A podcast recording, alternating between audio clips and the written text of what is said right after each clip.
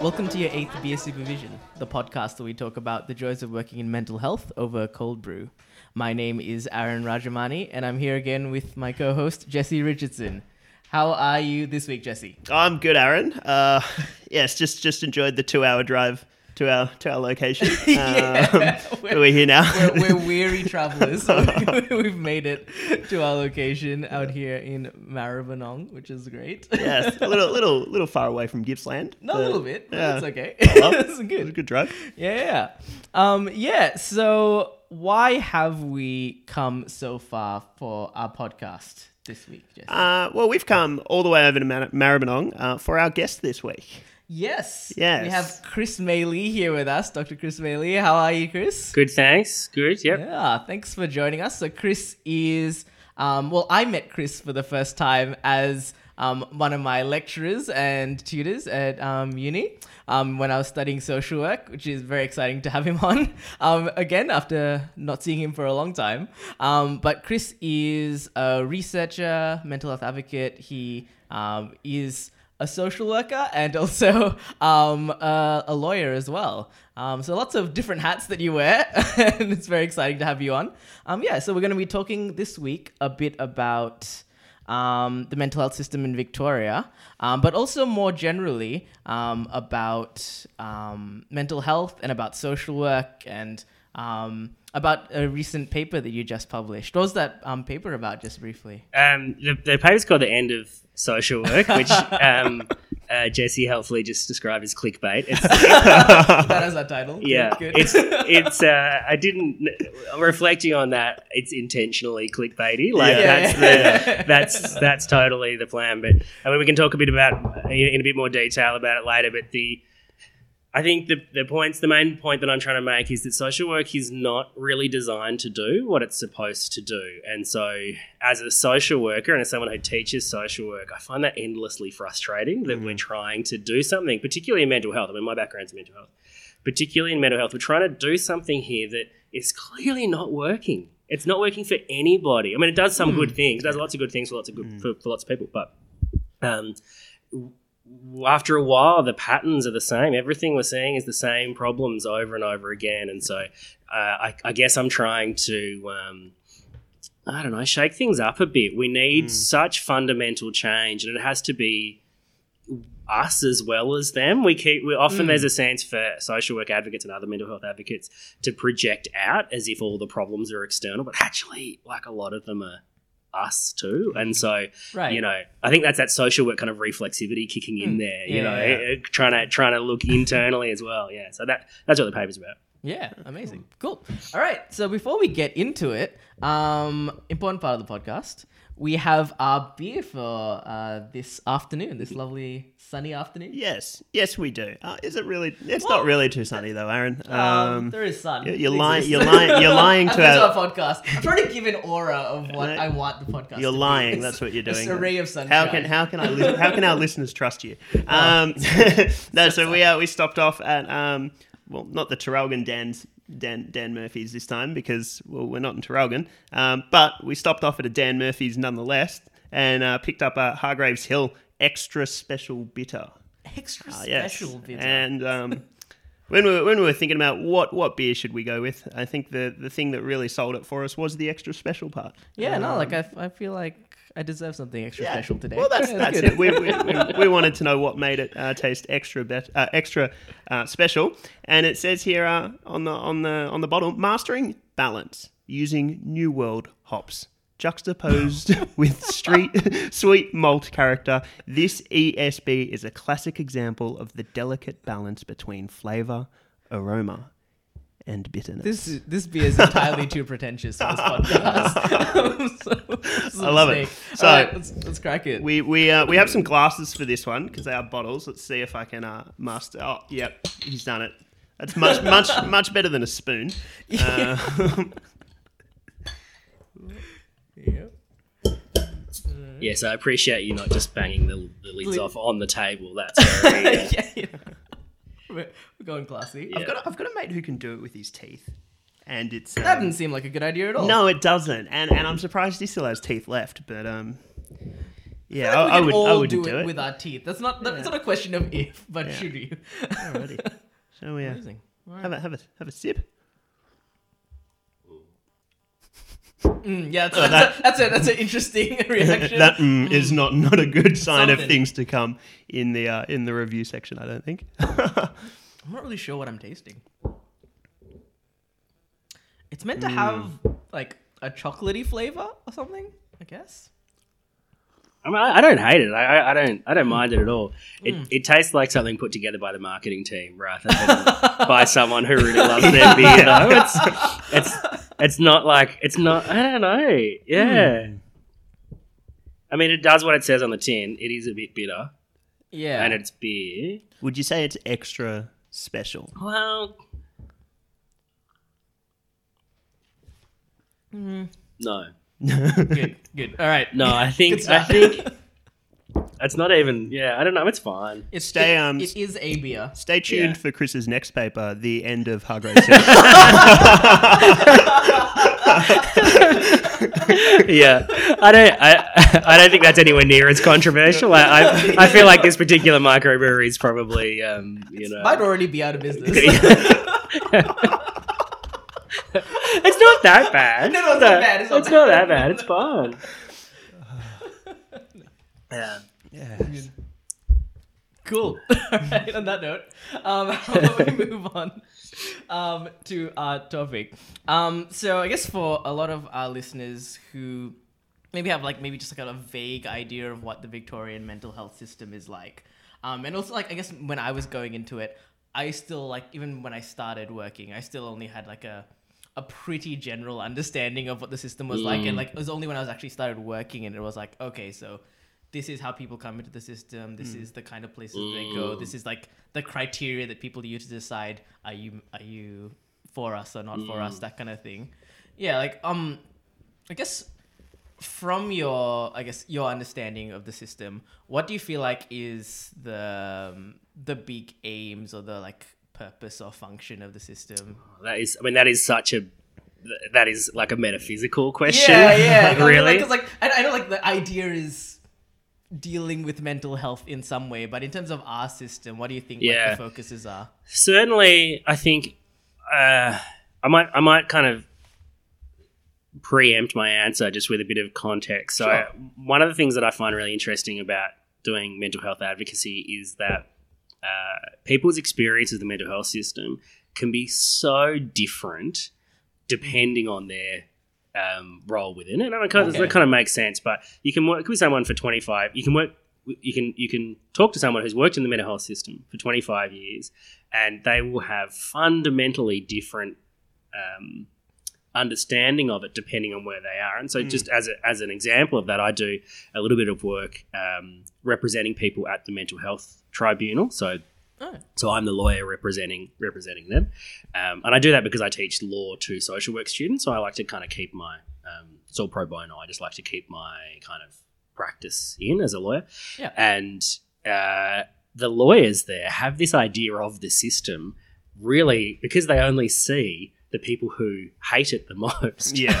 they have this they and they, they might have worked in the system for for you know like i said 10, 10 or 20 years but they've only ever seen people who are really unhappy with the system because those are the people who get a lawyer because they're being involuntarily treated right? Yeah, and so yeah. and so it's that it's that small group of people who are who are um, appearing before the tribunal who, who represent the system to them.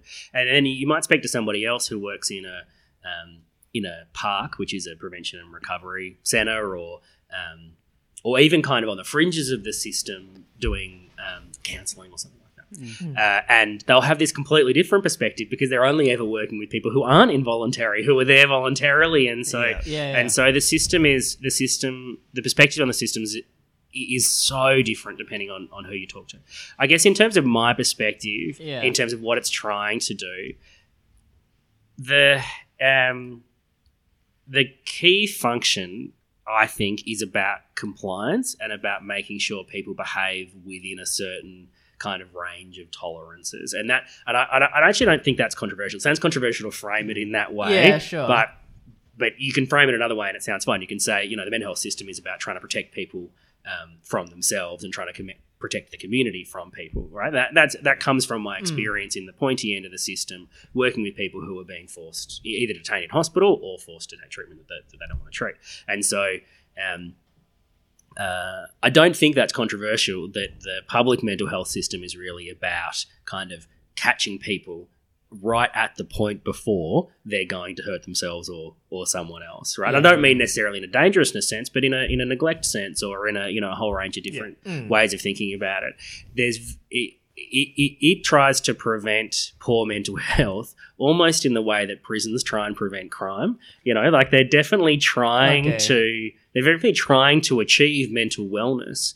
But I mean, you guys have spent enough time inside Mm. inpatient units to know that um, that is not the environment that you look to to promote we- mental wellness, right? Like Yeah. the just the space, like the sound, the um, interior design, you know, the like, um, you know, uh, the number of people that say um, one of the things I like to do when I'm um, uh, when I'm feeling, you know, distressed or anxious or, or whatever, take a bath and go for a walk. Right? Yeah. Can't do those things in an inpatient unit. You know, like all these sort of really basic things that promote mental wellness are not available in the public mental health system, and so that to me really um, really strongly indicates that actually what we're doing here is is a is a kind of catching or a compliance function, and that's the um, I think that's I think that's the point. I, I don't think that the the I don't think that's intentional that we've ended up with that, but that is that is where we've ended up. Yeah, because like my, my understanding of it um is that so there's like a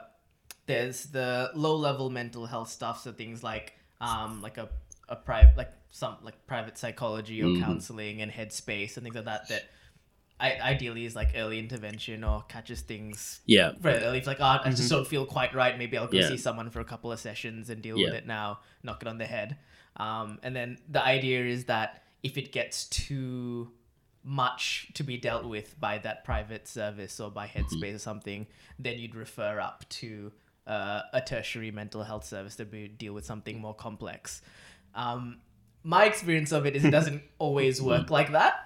Like it seems like it goes from like something like headspace or psychology to to crisis then it goes mm. to this maybe not particularly therapeutic but something that's required to manage maybe mm-hmm. to pre- like like like same kind of thing preventing them from hurting themselves or mm. someone else or something mm. like that. And then it goes back eventually and then comes back again and kind of goes a bit back and forth is that your experience yeah. Certainly, certainly the system is not cohesive, and we've seen a lot. The, the Royal Commission is definitely going to make recommendations to try and make the system. I assure your your uh, assume your listeners understand that there is a Royal Commission going on in Victoria, and Yeah. that we're going to see major major reforms to the sector. We're going to see a lot more money coming into the sector. They'll, they're, they're definitely talking about system organisation. Hmm. And I guess as background, Victoria has probably the most disorganised mental health system in Australia, and that's partially because of the low funding. So we have the lowest funding per head, or up until two years ago, had the lowest funding per head in the Right. country. Hmm. And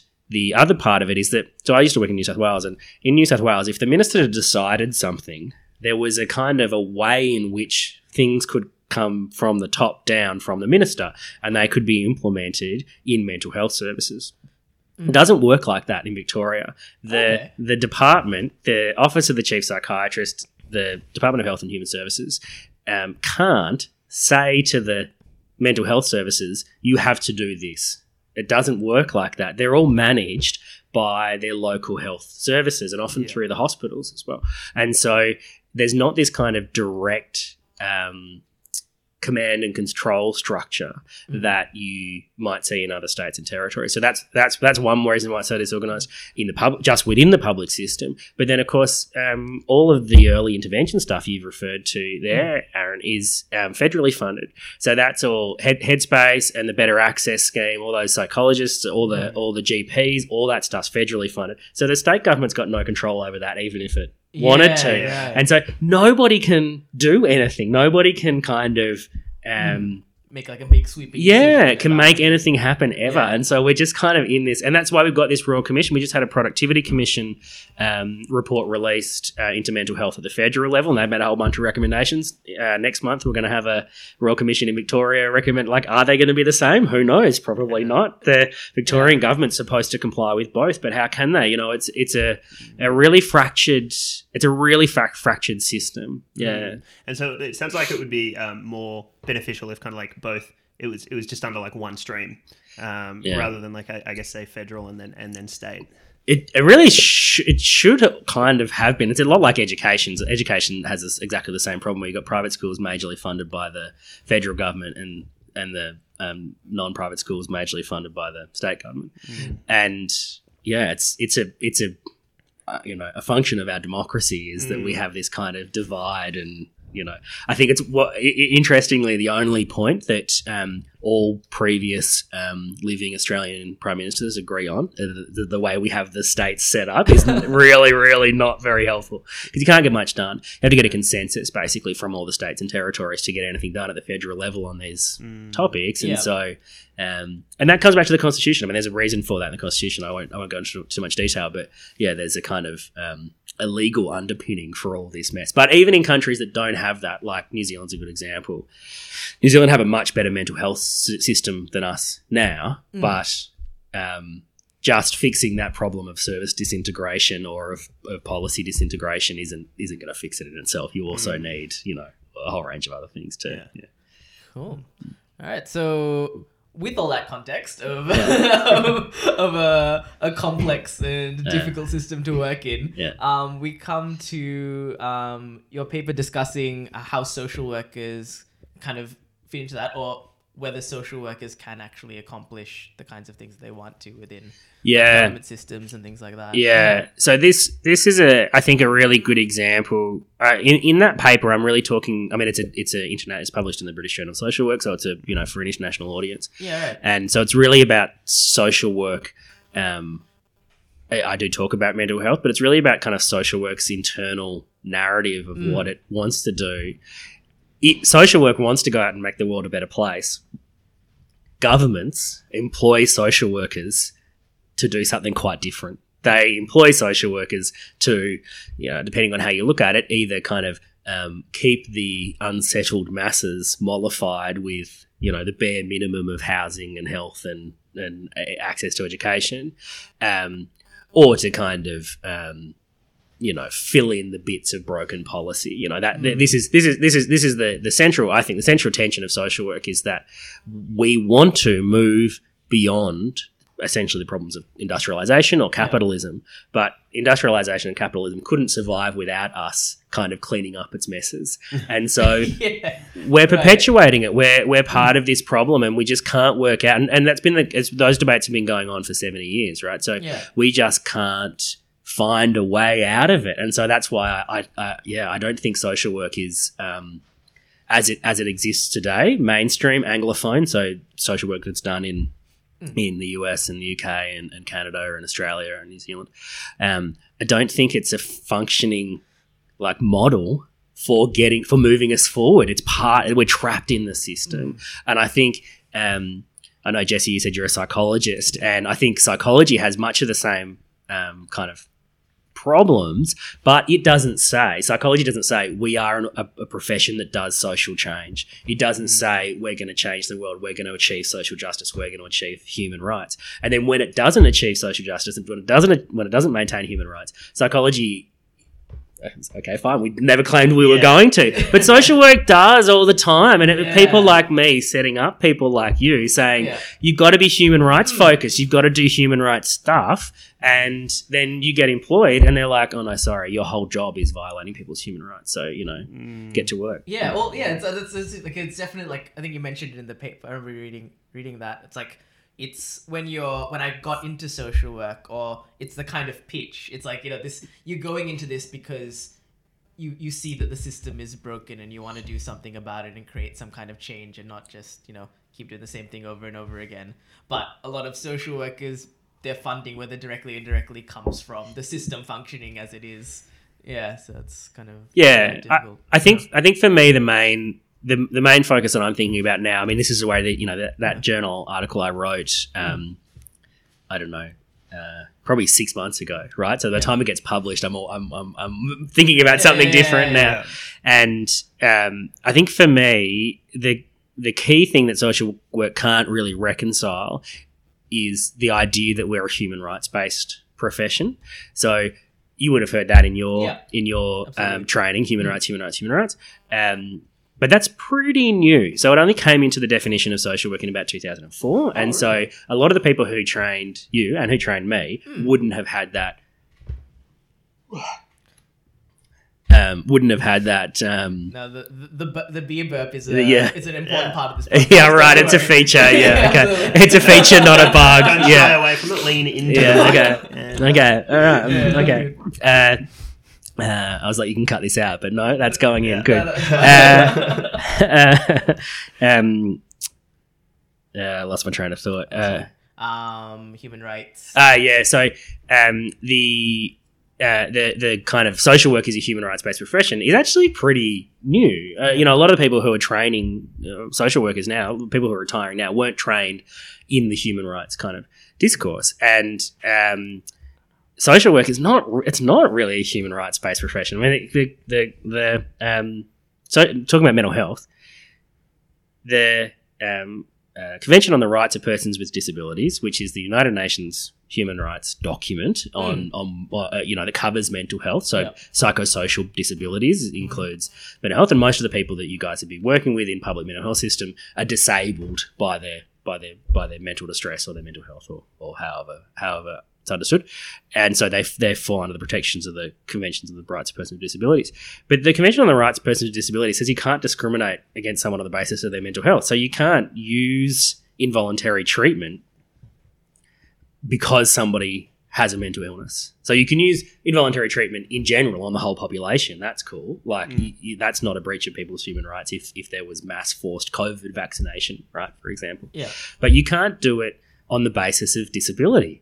And so if we say we're only going to treat people with mental illness involuntarily, but if you've got a um, cancer or something else and we're not going to treat you involuntarily, then that's discrimination, right? Yeah. But the whole, I mean, 55% of people who are admitted into Victoria's um, inpatient units are involuntary. So you can't work in mental health, in public mental health anyway, as a social worker and be and be human rights compliant. And so we sell you, we sell social workers, go and be human rights social workers, and then you get into practice and they're like, oh, here's your job actually. Here's what it is. Yeah. And so that's that's a major problem that we haven't really reconciled, uh, you know, within the profession, within the discipline. Yeah, and I found that very difficult when I started working. It was like it was really just like brain melting, being like working with involuntary clients and just like seeing like the distress they're in when they're like, um, you know, being made involuntary. And yeah, it's just it was just so hard and so contrary to all my like my the things I've been taught and the things I've been um, doing thus far. It was, yeah. it was very hard. I find even it. even like um, you know if, if it isn't something that uh, you, you have necessarily been taught, like you know from the human rights perspective um, with with social work and all that. I think even um, you know from from you know coming in as, as a psychologist, just um, you know stripping someone of their of their rights and, and admitting them. It is a really it is a tough thing to to kind of grapple with. Um, th- this idea that, that I'm gonna I'm gonna strip you of your rights and involuntary involuntarily admit you to a to a um, psych ward. It's it's it's a big thing. Yeah, it's it's a huge thing, and it and it does. You know, for for there's a, a great book called um, "The Mind That Healed Itself." I can't remember the the author's name right off the top of my head, but um, uh, it was written in 1907 or something, and, and and so he was he was admitted to uh, then an asylum, and then. Uh, wrote this book when he was when he escaped the asylum essentially, and he kind of remarks then about um, uh, how uh, how traumatizing it is for the asylum workers to enforce this kind of domination over people and how brutalizing it is for them. And so this this is not a new thing. This this kind of understanding, um, but I I think. I think you could kind of rationalize it. You could say, okay, this is necessary. And that's what we all do when we do that. And I worked in mental health before I was an academic. Um, the you, you kind of say, oh, this person actually needs it. There's no other opportunity. I understand this is bad for them, but I, we have to do it anyway. But then it's not like it's- the the um the data on involuntary treatment does not hold out. The the data the um, randomized control trials when there's um, dozens of them on uh, uh, community treatment orders just doesn't hold out. So there's no increase in almost anything that you can think of, or no no kind of beneficial increase in anything. It doesn't reduce readmissions. It doesn't reduce death. It doesn't. There's a guy called Steven Segal, different Steven Segal, um, who who researches in this area, and he's he's he's found some other kind of some promising things if you look at massive kind of population level data. But still, like you're detaining or forcibly treating thousands of people to get a to get a fairly minor benefit for some people, and then other studies that show no benefit whatsoever. In the inpatient setting, there's no evidence that we can predict suicide, right? And how many people are, are detained for you know supposed or, or, or perceived suicide risk? We just can't predict suicide at, at all, and yet it's a really common reason that people are, are put on assessment and, and treatment orders. Uh, the if we thought it was going to be therapeutic, I could see that that made that that would make sense. But what happens instead is we kind of help this sim- this system limp along, propped up by involuntary treatment, knowing that people are going to be taken into inpatient units. They're going to be they're going to be um, forced to have medication. The medication is going to have an effect. I'm not saying the medication doesn't do anything. Of course, it you know it, it does something. Um, and then they're going to be discharged. Now, what have we done? Like, what have we actually achieved with that process, other than perhaps um, forcing that person away from the mental health system next time. They're not going to call you next time they get in trouble, are they? Because of what happened last time. And I, I do really need to reiterate there are a lot of people who really benefit and who do. Um, find the mental health system useful, and they absolutely should be able to keep using it. And people who use medication find that really useful. People who use um, even um, electroconvulsive therapy who find that really useful. Well, lots of people I've worked with who who've said, "Please don't medicate me if I'm in this situation and it looks like this, then please Like an advanced statement. the advanced statement. Yeah. Please give me. And I did some research on advanced statements a few years ago, and, and people said to us, you know, um, if if I'm in this condition, just give me a ECT. It pops me right out again. Then I worked with other people. I represented someone before the tribunal who who said last time I had ECT. I forgot about the first few years of my first child's life. I'm really worried that's going to happen again if I have ECT. I don't want it. I know it's going to take longer for me to get better, but I just really don't want to lose those memories. And Yeah. the tribunal went ahead and gave the person ECT. So Wow. I, I just I want to reiterate: I'm not anti-psychiatry. I'm not anti-medication. I just want a system that actually works and helps people, not you know the system Yeah, we've okay, got. sure. Yeah, Right. yeah. I'm not. I just because there are a group of people who who want. a colleague of mine, I don't know if she would like me to call her a colleague or not, but um, so in in the in the consumer movement, who comes and gives guest lectures sometimes for me, and um, she would like to see all um, psychiatrists imprisoned for the rest of her life. Like that's her kind of take on it. So I, Yeah. I, I, I guess I'm distancing or, or I'm I'm distinguishing between her position and mine. Yeah. okay, yeah, sure. Yeah, no, I, I don't think I, I would I would like to see Dr. Kumar or Dr. Josh West. Uh, Our previous guest. Yeah. guest, in- in Yeah, yeah, yeah. At, Lo- at least not for too long. Yeah, no. Uh, Lo- lots of people get a lot of benefit from psychiatrists, and when I do, I do training for for psych registrars sometimes, and I did one in, in Tasmania uh, in March right before COVID hit, and um, they're always a bit defensive in the beginning, and then after a while, they're like, "Yes, we would love to see the Mental Health Act revealed, we repealed. We hate having to do this work. We hate having to." Um, you know, detain people in this way. It's it's it, it's not consistent with us either. But then you talk to consultants who've been doing it for twenty years, and they can't say that. They can't Yeah. say they can't say no. The last twenty years of my life was not something I wanted to be doing. mm. You understand that? Yeah, right. it's interesting. I guess when, when I when I think about um, you know de- de- detaining people under the Mental Health Act, I I, I kind of I feel like I'm, I'm in two minds because there there are definitely um, examples where people are use you know the the phrase. Um, duty of care. It's like i'm doing my duty of care and, and so i'm gonna i'm gonna you know detain you on because it's a duty of care and i've decided that um, that that's what's best for you. And and that that side of it i'm just like oh like that's that's not not good at all. And then and then i look at i guess um you know really acute mental health conditions, say such as like bipolar, and um, you know when people are going through really really sort of manic episodes, and and you know the world to them is seemingly fine, um, everything's perfect, and like you know this um this is the best I've ever felt. I don't need your help. Meanwhile, I'm going to go away and, and gamble my life savings, probably cheat on my uh, my partner, um, you know with with multiple people, and it's like so. At what point do we like you know? Um, Yeah. I think reconcile that because that I, I would consider to be a pretty reasonable um, reason to, to Yeah. detain someone under, under the mental health. Act. Yeah, I mean that's in. I mean, so full disclosure, that's bipolar is my diagnosis. So I'm, you know, I, I think I'm falling into a, um, you know, a, a position there anyway, and um, I. I mean, it, I, I understand that professionals are taught that that's their responsibility to interfere, and families are like, "Why aren't you interfering? Why aren't you fixing this? Like he's gambling. Like this is not him. He's a different person. Uh, uh, you know what's happening here?" And so I, I really, re- I understand that. Like I'm not dismissing that, but the reality is that people gamble out of their life savings Well, true, and yeah. sleep with Yeah. all sorts of people all of the time, and the state doesn't intervene. And so, Yeah. and so, what what it ends up it's, kind of, it's really actually quite an interesting philosophical question about the continuance of the self, and and the the point that is is regularly made there is um, this person isn't themselves.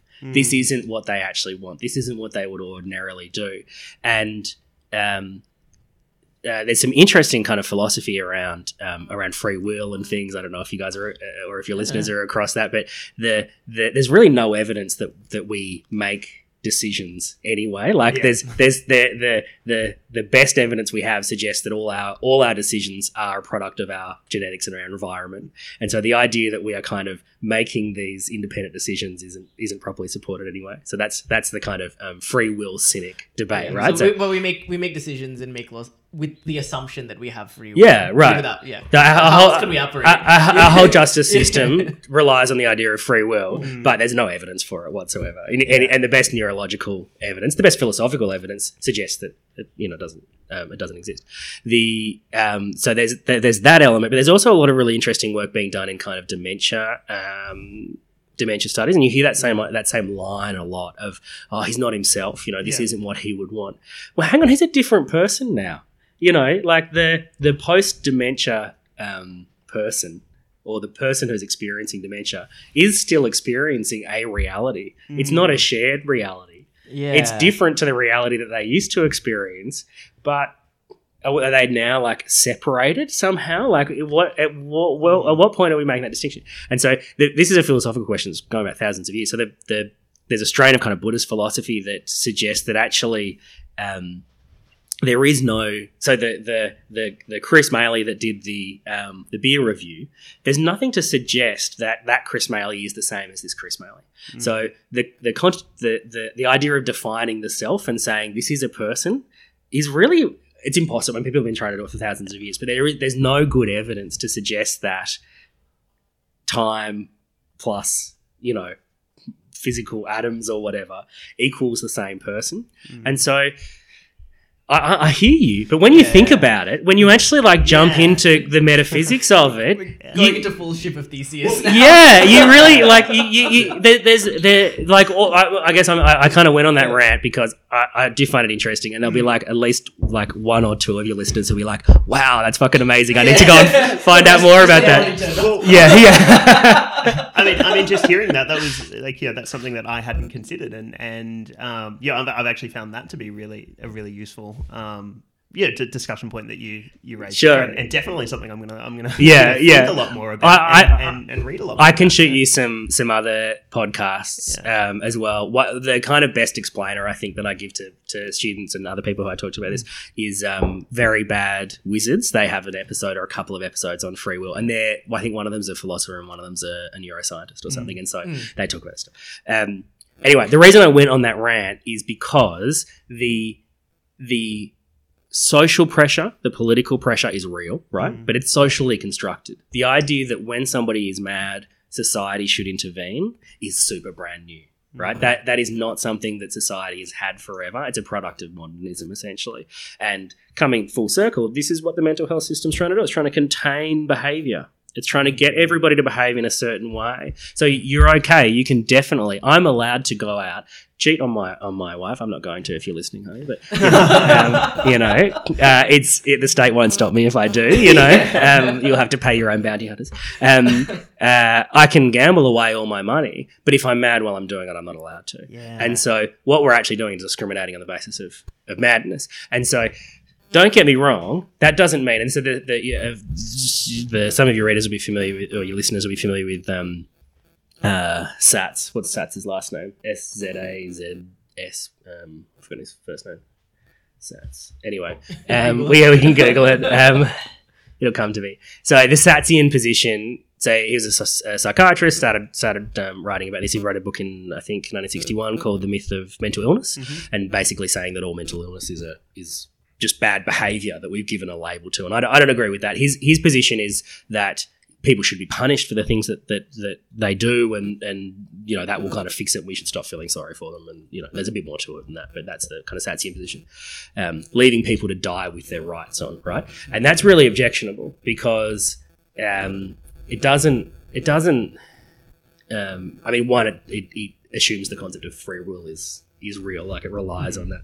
But also, it doesn't kind of factor in the the people's experience, which is that madness can be really real and harmful and really problematic, and um, and you know the, what we what we identify under the medical model as a symptom of madness can be a horrible thing to have to live with, and that society really does have an obligation to support people through that and to not um, you know, not just leave people to die with their rights on. And so that that that's the that's the turn that comes after that of understanding that okay, so this this person who who you felt the need to to intervene with, well, okay, maybe maybe it happens once, but then you keep working with them, and um, perhaps that's when an advanced statement becomes really useful where you can sit down with him and say okay well how was that for you? You know like your wife's left you got no money like you know um, what are we going to do about that? And then an advance statement which allows someone to say please involuntarily treat me in the future i don't think that's discriminatory.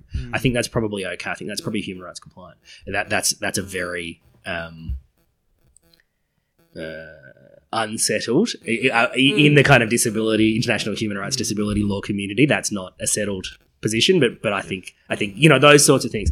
And also like you can uh, so many times i'm before the tribunal they're like oh this person poses a, a risk of harm to others because they drive their car.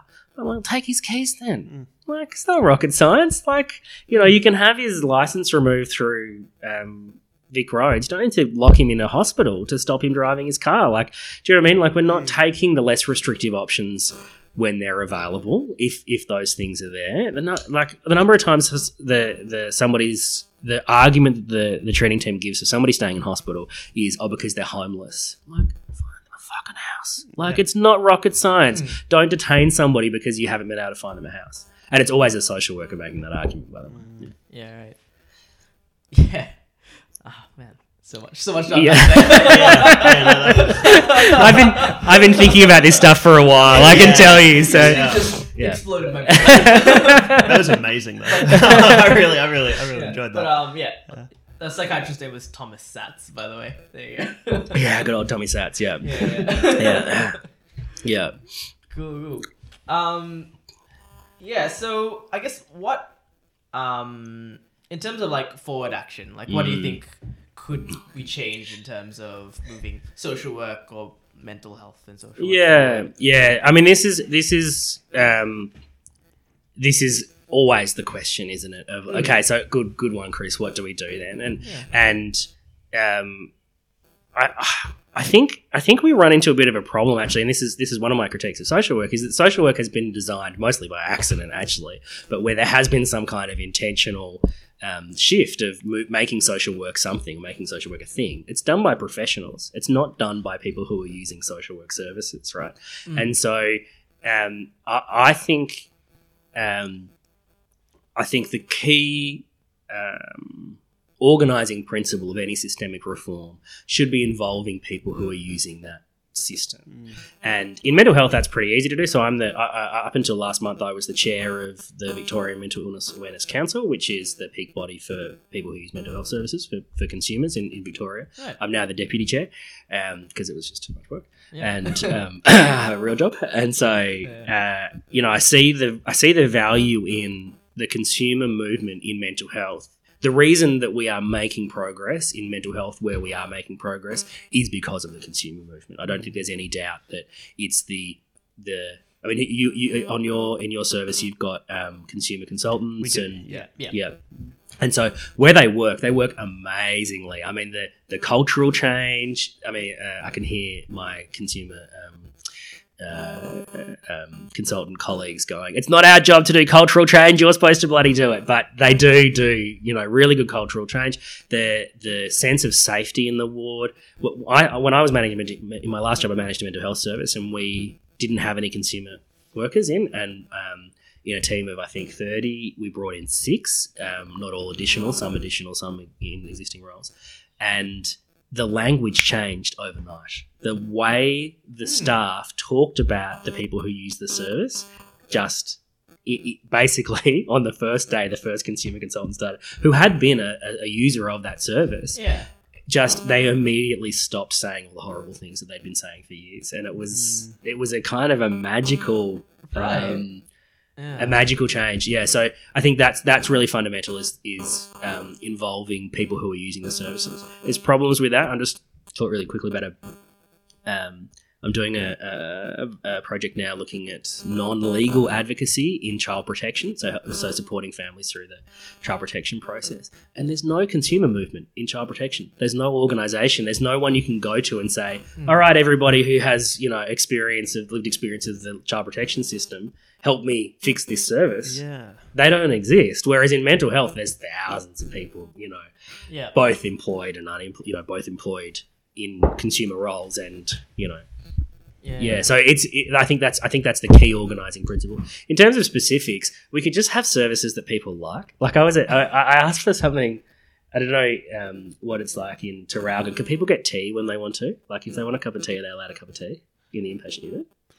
Um, oh, wait, we do have this a cafeteria and stuff. I'm not, I'm not really sure the specifics of exactly. We work, we work more community. Yeah, the community, I, I yeah. haven't We just go in and out of. Yeah, inpatient the inpatient unit. unit. Have a look. You might Yeah. you might be surprised. You might Yeah. be surprised. So most inpatient units in, or not most, but um, it used to be none, right? And now more and more are being a bit more, you know, human about things. Um, but uh, in the past, you got tea once at you know ten thirty in the morning, and then again at two o'clock in the afternoon, and that was it. If you wanted a cup of tea or a cup of coffee outside that time, then no, too bad, you've got to wait. And that's still the practice in in a number of hospitals today. And I was in a, um, a rural Victorian hospital um, representing someone, and they said, "Oh, can I can I just get a cup of tea before the hearing? I really need to calm down. That's what I do. Is you know I drink tea and I you know have a sit." And I went to the nurse, and the nurse said, "I said, you know, can we have a cup of tea for this person? Like I know it's not cup of tea time, but." Is it possible for someone mm. to organise him a cup of tea because, like, he's losing his shit and he's got a tribunal hearing in fifteen minutes? And she said, "It's not a hotel." And I was like, it should be. Why isn't it a hotel? I mean, like that's that is the classic. And I, I, I feel you. I'm sorry, nurse, that I'm bagging you, but I, Yeah. like you know, she's got hundred things to do. She's got you know, she's underpaid. She's mm. you know, I understand all that. I, you know, I feel very, I'm very sympathetic towards the situation we put nurses in, and I don't think it's a personal thing, but it should be like a hotel. Like if you're in the most distressing thing that is going to happen to you in your entire life, and for, for most people who go through psychosis, that's probably a pretty fair Yeah. um, assessment of their experience. Not for everybody, so I quite like psychosis, but um, for, for a lot of people, it's terrifying. And then you're in a horrible place. Yeah. Like, come on. Do you know if you if you have cancer, and I don't wish cancer on anybody, obviously, but um, if you have cancer and you go to um, what's the cancer hospital called? Um, Peter Mac. Mac. Peter Mac. Peter Mac. You can get a massage. You can get a pedicure. They got a library. A li- like, Yeah. come on, that's Yeah. not rocket science. Like, Yeah. you're gonna feel better. You're gonna feel better. And in mental health, we should be doing that stuff as Yeah, well. right. Yeah. One other thing. I mean, there's a, I could talk about this all day. There's a hundred things I could say about moving forward, but um, the one other thing we really need to fix is the physical health stuff. So there's a recent um, study um, done at Northwest Area Mental Health Service, great study. Um, I mean, it's terrible, terrible outcome, but a you know uh, a really important study. Um, the average life expectancy of people who are using um, public mental health in Melbourne, 2020, is 54. 30 years less Wow. than everybody else right? So we have we have i mean we know this is we know this is a problem Yeah, in a yeah. lot of different places and and often you hear kind of 20 years. So e- equally well is the name of, an, of a uh, initiative that i've involved in. It's funded by the national mental health commission. Um, and we're kind of trying to trying to address that basically through a range of different range of different things. You can just go to equally well i guess it's probably .org.au google equally well whatever yeah um, yeah add, it, yeah add, it, add it to the um, add it to the to the um, bio for yeah. the for the episode. yeah. Um, and so, yeah, I mean that that is like you want to talk about discrimination. Like you want to talk about years lost to suicide. We, we lose ten times more people, ten times more years lost to in the mental health, you know, in the consumer community to physical health than we do to suicide. And yet we pump way, way more money into suicide prevention than we do into physical health support for Wow. like you guys say you're in the community, Yeah. right? How much physical health work are you doing with people? You might do a bit of nutrition and a bit of like, you know, healthy eating, a bit of, um, you know, maybe maybe go for a walk. yeah, well, that's in it's it's much it's it's a lot of that like psychoeducation around. Well, these are things that are really good for you. Yeah. You know, do do Yeah. this um, on a regular basis, and that'll improve your overall mental well being. But But, that- there's not that's that's it. That's yeah. it. Those people, those people are missing out on cancer screening. They're missing out on diabetes screening. They're missing out on you know every every possible kind of um, uh, physical, mental intervention. They're way down the charts, Mm. and part of that is because of the kind of symptomology stuff. People don't get out of bed, they miss appointments, etc. Um, part of it is because of the side effects of the medication, metabolic syndrome. You know, takes years off people's lives. Um, but a big part of it is discrimination in the system. So we're using a medical model. we're using this really biomedical model of mental health. Everybody who's making a decision is a doctor, and yet people's physical health still isn't getting Yeah. still isn't getting addressed. And so, yeah, I think I mean, yeah, there's so many things we need to fix. The the Royal Commission, the Productivity Commission reports were like 800 pages. The, the Royal Commission one's going to be, you Yeah. know, going to be at least as long. And so, yeah, there's a lot of work to do going forward. But I think. I think if if what we are doing, coming back to that organizing principle, is listening to people who are using the system, then that's the that's got to be the first point. Mm. Yeah, yeah. yeah. Alright. Oh, so fascinating. That's Yes. Yeah. Um. Yeah. Just, um. Aaron's, I'm, Aaron's I'm, got the I'm link up. I having a, a think. crisis because now I need Oh, to. you, What? have you got the link up, or is that? Oh, no? yeah, oh, Oh, equally well, yeah, yeah. Oh, Yeah. Uh, equally well, equallywell.org.au. yes. That's good. yes, but um, yeah, no, I'm just having a crisis of of profession now. what do I do with my life? well, I mean, Yeah. I mean, and I, I think I think that's good. I think if you're a social worker and you're not saying, "What am I doing with my life?" That should be a question because you haven't you haven't been paying attention, right? Yeah, yeah, yeah. Like if if if, if you're not, um, sorry, Jesse, you. No, no, no. You could continue, and Yeah. I'll, I'll Um, uh, yeah, I think I think social workers are given this really quite amazing kind of training and, and this support, and particularly the reflexivity stuff, and um, and I think you know as we as we see here today, we've got um, you know a social worker, a psychologist, and and, and and you know half a lawyer, or you know like you know, in terms of working with other disciplines and and service navigation, all these great skills and all these great things to offer, and yet we're putting social workers in in kind of mental health case management roles. We're putting them in mm. child protection case management roles where basically taking these people who, if anyone has the capacity to change the world, it's people who do social work degrees, and we're putting them in these situations where they can't do very much. Yeah. And so, I, I, I, I think I think that's a beautiful thing. Actually, I mean, I feel sorry for you, and I, you know, I, I, I, I, I've gone through this whole process myself, obviously, Yeah. and I'm always going through it, but. Um, I really think that there's value, and it's not reflected in that paper. That paper's supposed to make you feel really depressed about being a social worker. That's intentional Yeah. because because you have to go through that that Yeah. kind of reflective stage of okay, what am I going to do? How am I going to take these gifts, this privilege that I've been given, um, and actually do something with them rather than just spending my days, um, you know, doing a bit of psychoeducation and, and filling in housing applications. You know, that's the that's the question. Okay, and and how do you go? I guess um, you know, grappling between uh, you know teaching social work at, at I guess a tertiary level, and then um, y- you know all of these these themes and and um, you know ideas that, that you've you've brought into into the podcast today, and, and even the the paper that you wrote about you know the, the end of social work. That's it's quite an interesting thing because I can imagine you would have so many aspiring social workers Yeah. coming through, and you're just like, well, um, and I think it's, it's Yeah, it's, totally. I think it's interesting because it's on the one hand, it's like these are things they need to know, and these are things that um, people need to be really critically thinking about and reflecting on when they're going through their degree. But at the same time, it's like you can kind of see how it's like, oh, don't don't get into this, or, or Yeah. well, maybe not don't get into this, but Yeah, um, I will say so. Um, one of my colleagues, when I posted that um, that paper on Twitter, the end of social paper on Twitter, um, uh, replied, "Oh shit, this is going to go down well, isn't it?" like, yeah, okay. I mean, there's a couple of things. A couple of things that you know, as context before I before I actually answer. One, the British Journal of Social Work post uh, published it. Yeah. right. Yeah, so, yeah, yeah. so social work. I, I, I sent something, um, not the same paper, but a, but a paper that had very similar kind of ideas to uh, a specific about human rights to um, the Australian Journal of Social Work, and they were not interested. they they Right, just not interesting. not Yeah. like, and so there's a real there's a real tradition of critical engagement with these ideas in the UK that we do see. There's a, a number of people I could I could point to in, in Australia um, who who definitely like enjoy that kind of um, critical. Really, you know, it's, this isn't like critical as in let's do a bit of reflexivity and and you know reflect on our privilege stuff. This is like. Uh, uh, should we even exist? yeah, you know, this you, is you do not hold back. No. Like I was, I, mean, I was reading it, and I, I- I just looked at the uh, because Aaron linked it to me. He's like, "Oh, you should have a read of this before the Yeah. before we do the recording." And I, I look at the title, I'm the uh, and I'm like, "The end of social work," and and then I, I, I look British Journal of Social Work. I'm like, oh, what, what is going on?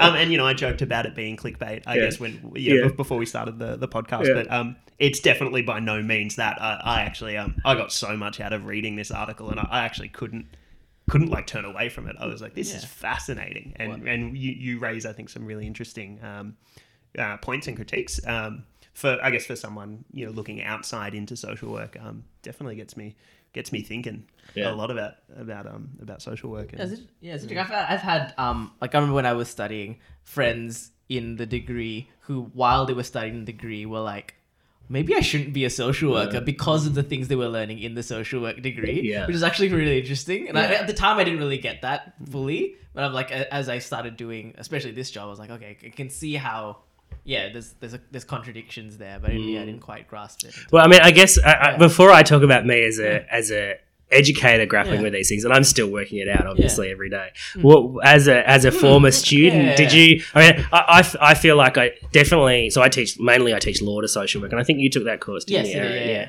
And so I do try and. There's no point as an academic just telling students anything like they mm. don't believe.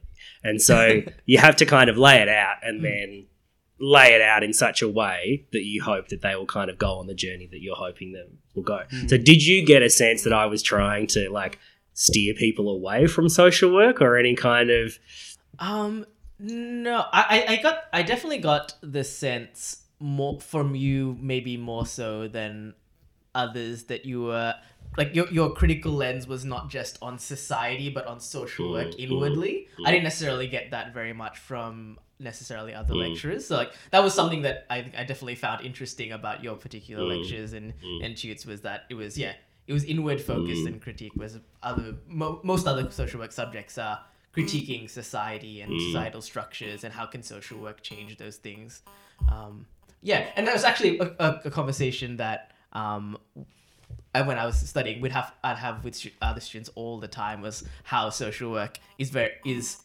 not very good at being like it's it's good at being critical but of itself it i feel like Mm. it struggles to do that Mm. where it's like it's just very like this is how it is and like it struggles to be self-critical and we we talked about that how like we would challenge maybe um an, a, some like a lecturer or tutor about a particular idea and not get that same level of critical engagement that you would get when you were challenging something outside of social work Yeah, Yeah. yeah. Well, that's that's that's good. That's an, Yeah. that's useful. That's useful for me. And I, guess you've invited me to be on the podcast, so you know, Yeah. I, I think I think.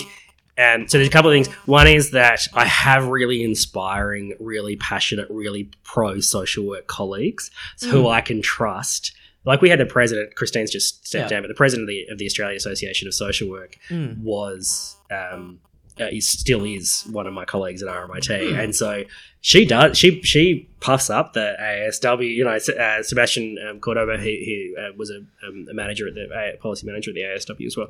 Um, uh, Charlene Nipperess, who she was the president of the um, I, I can never remember what it stands for, but it's called ANS ANS. ANS ANSWORK, Australian, New Zealand, something, social work educators, something, something, something. Anyway, yeah. um, so we've got these people there anyway. We've got these people there who love social work and think it's amazing. And so I feel like actually I need to balance them out a little bit. There's a sense for me in which, Yeah. in which if you, and I hear that a lot from students is that, um, is that we haven't gotten this elsewhere. And I do think it's important to get. So that, that's one thing.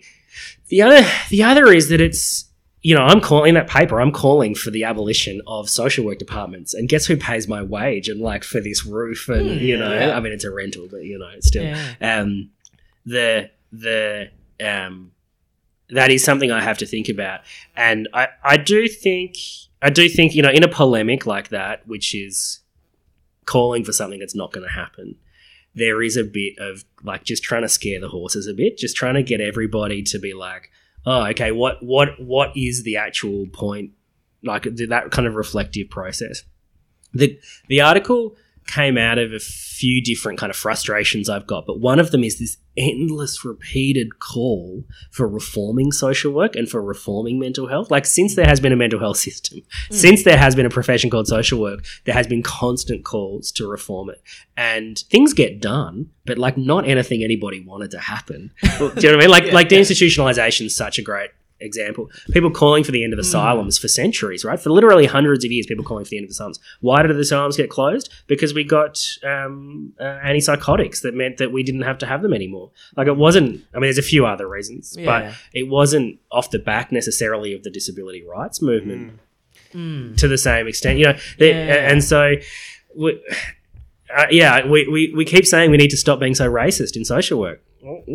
There's this great, there's this great, I've cited it in the in the paper. There's this great paper called "Is Social Work Racist?" I think it's 1996 or something like that. Yeah. And then it's no, another one in 2010. Is social work still racist? You know, it's like yes, like why? Come on, guys, stop fucking around. Anyway, so um, uh, I've got the years wrong on those. If anyone's looking them up, you have to look in my paper for the actual years and which those papers published. But um, yeah, do you see what I'm saying? There's there is a real need to shake mm. things up. Like whether whether I actually think that it would be better not to have social work departments or not is kind of irrelevant because the mm. point is to get people to think. Yeah. I do think we'd be better off without social work departments, but only if we then transition. It's like shutting down the asylums, right? We know deinstitutionalization led to um, the prison population that we have today, and Yeah, yeah. and and led to the homelessness um, uh, endemic that we had in, in the nineties. Like, uh, just shutting down the asylums isn't isn't going to fix the problem. Just shutting down social work isn't going to fix the problem. But unless we can consider getting rid of social work and replacing it with something else, we're never the point is not to get rid of social work the point is to replace it with something else. Mm. And so that's the that's that's how i'm reconciling it is that you know this is a really good platform. They like my, my boss read that article and was like yeah this is great chris. You should definitely and i sent it to my old boss as well and she's like yeah good. This is good. Yeah. you know and so there this is a i get a lot of support, and there's a this is a great platform to to do this kind of shaking. And there are, there, like I said before, there's plenty of people. If you want inspiration, you know, Christine Craig will give you inspiration. And Christine Craig inspired me as a student, basically, to, to, to stick with social work and to become a social worker. Yeah. And we have all those people. So what we don't have as much of is people saying, you know, the emperor's got no clothes. This isn't working. Let's do something different. Yeah. Okay. Yeah. Right. That's fantastic. Yeah, Aaron, Aaron and I over lunch were um, uh, on the on the way here. We we were, we were flicking through like different parts of your article as Yeah. well, and then we come up to like the next step section. Yeah. And like as you were just talking about, like you know the call, like people need to stop calling for reform. Yeah. and it's like if there was any um like you know uncertainty on your on your position around that your paper makes it bloody clear under the next next step section which is no more ink should be pointlessly spilled calling for reform Yeah, yeah. Aaron and I were just we we Just love lost that. it. That was so good. it was spat out our ramen. Yeah. Um. Yeah, well, that, that, that, that, that that's kind of the point. Like Yeah, yeah. that. I mean, I, and I, and I, that whole paper is pointlessly spilled ink calling for reform. Like that, this is the reality of of um, of social work because the I, will, I just want I want to say something else about mental health as well. Um, because of the um, the dominance really that mental health has in social work more broadly, particularly because of the mental health accreditation. So I, I don't know if, if your listeners will know this, but I think a, I think roughly twenty percent of the membership of the Australian Association of Social Workers is um, is mental health accredited social workers, which is vastly more than those people as a proportion of social workers more generally. Because if Yeah. you want to get the Medicare rebate, you have to be a member, Mm. and so they're they're vastly overrepresented and um, in the professional body and. As a result, or not just as a result, there's a lot of reasons for, for why the, the professional body doesn't, you know, isn't an effective agent for social change. Um, but part of that is because we're so many of the people who who are members of that professional body and who see value in the professional body are in roles and have been doing roles for 20 or 30 years that are inherently human rights violating like child protection or, or, or like mental health and so we're, we don't have leadership within this space and so even, even people who are gen, you know christine craig genu- genuinely critical um, social worker um, and, and always someone I, I've you know uh, looked up to as a, as a kind of a, a inspiration in, in social work. Um, you know, I, I it's just stepped down as president, and I I, I, I don't think I would be. Um, I don't think she would disagree that she would have liked to achieve more in in the in the professional body uh, than she was able to, and that's because of who social workers are. They're they're conservative. Like they're, they're people who were radical in the 70s and 80s and who over time, because their, um, their, um, uh, political positions have basically stood still, have become conservatives. They've ca- became, you know, kind of centrist somewhere in the 90s. And now in 2020, they're on the conservative side of the spectrum. Social work's movement on trans um, uh, rights is appalling. We've done nothing. Like on the environment, nothing. Like on all of the kind of key. Um, not all. I mean, uh, uh, we've been pretty good on refugee rights in Australia, for example. We've been, we've been, we've been, we've been strong advocates in that space. But it's like we're advocating like it's still 1995. You know, the, there's the, it's so frustrating to see that, and I, I- I see the same or similar things. You know, the um, in the APA, the um, psycho, uh, psychology or one of the one of the competing psychology associations, anyway. Um, so focused on protecting social, on protecting the profession. That they lose track of what the whole point of the profession is in the first place, which is to, you know, I guess in psychology, is it to promote like wellness or mental wellness or do you know what I mean? Like it's it's hard to say what is the point of social work mm. anymore. What are we trying to achieve? And so that's a, that's a big problem if we have a if we can't agree on that, or if we, when we say what we're doing, we're doing social justice, we're doing human rights, and then we're not. Yeah, that's a massive problem. Pretty good. Well, Man, where do you go from there? I think uh, Yeah. that could be a good, Yeah, a well, good let's spot to- to Yeah, finish yeah. on. Yeah, right. We've been going Um, going for a bit over an hour now. Yeah, right. Um, Um, So, um, but I, I guess maybe like we'll, before we get to um, the best part of the podcast, which is obviously reviewing our special special beer. um, um, I, want, I guess um, in I guess summation, I suppose. Um, what are some maybe like let's talk about I guess what are some like things that our listeners should maybe take away from all of this? Like what like what going forward stepping away from this podcast what are some things that they could be doing to really be thinking about their place within the mental health system if they're let's say stepping into it um, for the first time or they're maybe fairly new which will be most of the people listening potentially. Um, yeah what how what do you reckon jesse what do you reckon they should be wrapping their head around Well, I was I was just kind of thinking as you were as you were asking that, like before going into the beer review, I was like, yeah, Aaron Aaron really cares about our listeners because he, he wants to he wants to know he wants to, he wants he wants he wants them to get a get a bit of a takeaway from it, a, a summary. Um, so I guess for me, the the huge takeaway that I guess I got from from that. Um, was was particularly around, I guess, um, sectioning people under un, under the act, and then um, you know considering more, um, you know, I think I think encouraging my, myself even to to think a lot more critically about these things, and and um, I think for you know this this episode that's that's really encouraged me to to do that. Um, I love it when um, I'm kind of pushed into different different areas of thinking. Um, and Chris, you've you've done that. Um, I think in this episode uh, for me, and, and I, I suspect for many of our listeners as well. Um, I think that's been been fantastic. Yeah. Yeah, I think, yeah, I think definitely for me, it's about um, it's easy once, especially I think, especially when you first step into a role out of uni, you just like it's a lot to take in, and you just want to be good at your job and do the Yeah. job and do it well, and you're not really thinking about this kind of like, well, what am I? How what's my place in the bigger Yeah. picture of everything? It's like, how do I go from A to B? Um, but it's really important, especially when you're, you know, working in these kinds of spaces where you're responsible, like where your, where your decisions are going to have huge impacts on other people's lives. To like, you can't divorce those things. You, the way you do your job is also, you know, the ethical impact that you have on the world, and so you need to actually be holding those things Yeah. together at the same time. Be really thinking about those carefully. Um, you can't just I'll get good at my job and establish my career, then I'll think about the ethical implications of what I do. Um, might be too late for that, that point. Or, Yeah, you know? I, I think that's an excellent point because that, that's pretty much what happened to me. Is that I just jumped in and I was like, I'm gonna, I'm gonna just do this in the way that everyone else is doing it. I'm gonna do a really good job.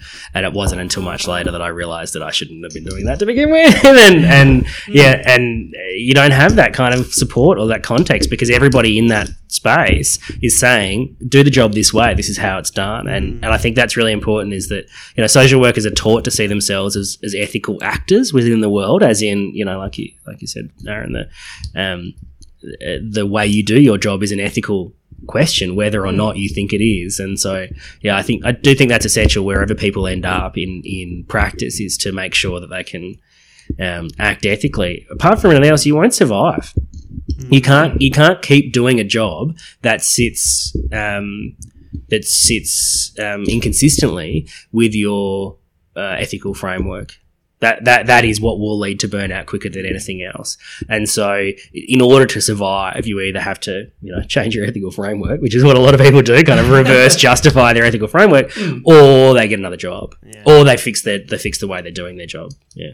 Yeah, okay. Awesome. Great. All right.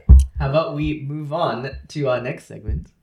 Is that Just- my favorite segment? It is your favorite segment. It, oh, but uh, it, it didn't used to be my favorite segment, but you've brought me over to it becoming. Yeah, well, that- that's really good because I. I was just about to say after after the chat we've had today with, Yeah. with Chris, uh, I'm beginning to wonder if it is my favorite segment. Actually. Jesse, you've led me down the garden path. you, yeah. you, have convinced me that beer is the most important thing about my job, and now you've changed your mind. I'm Yeah, disappointed. yeah. Well, look, I'm sure. I'm sure. Give me, give me about another 10, 10 beers, and um, and I will have changed my my tune on that matter.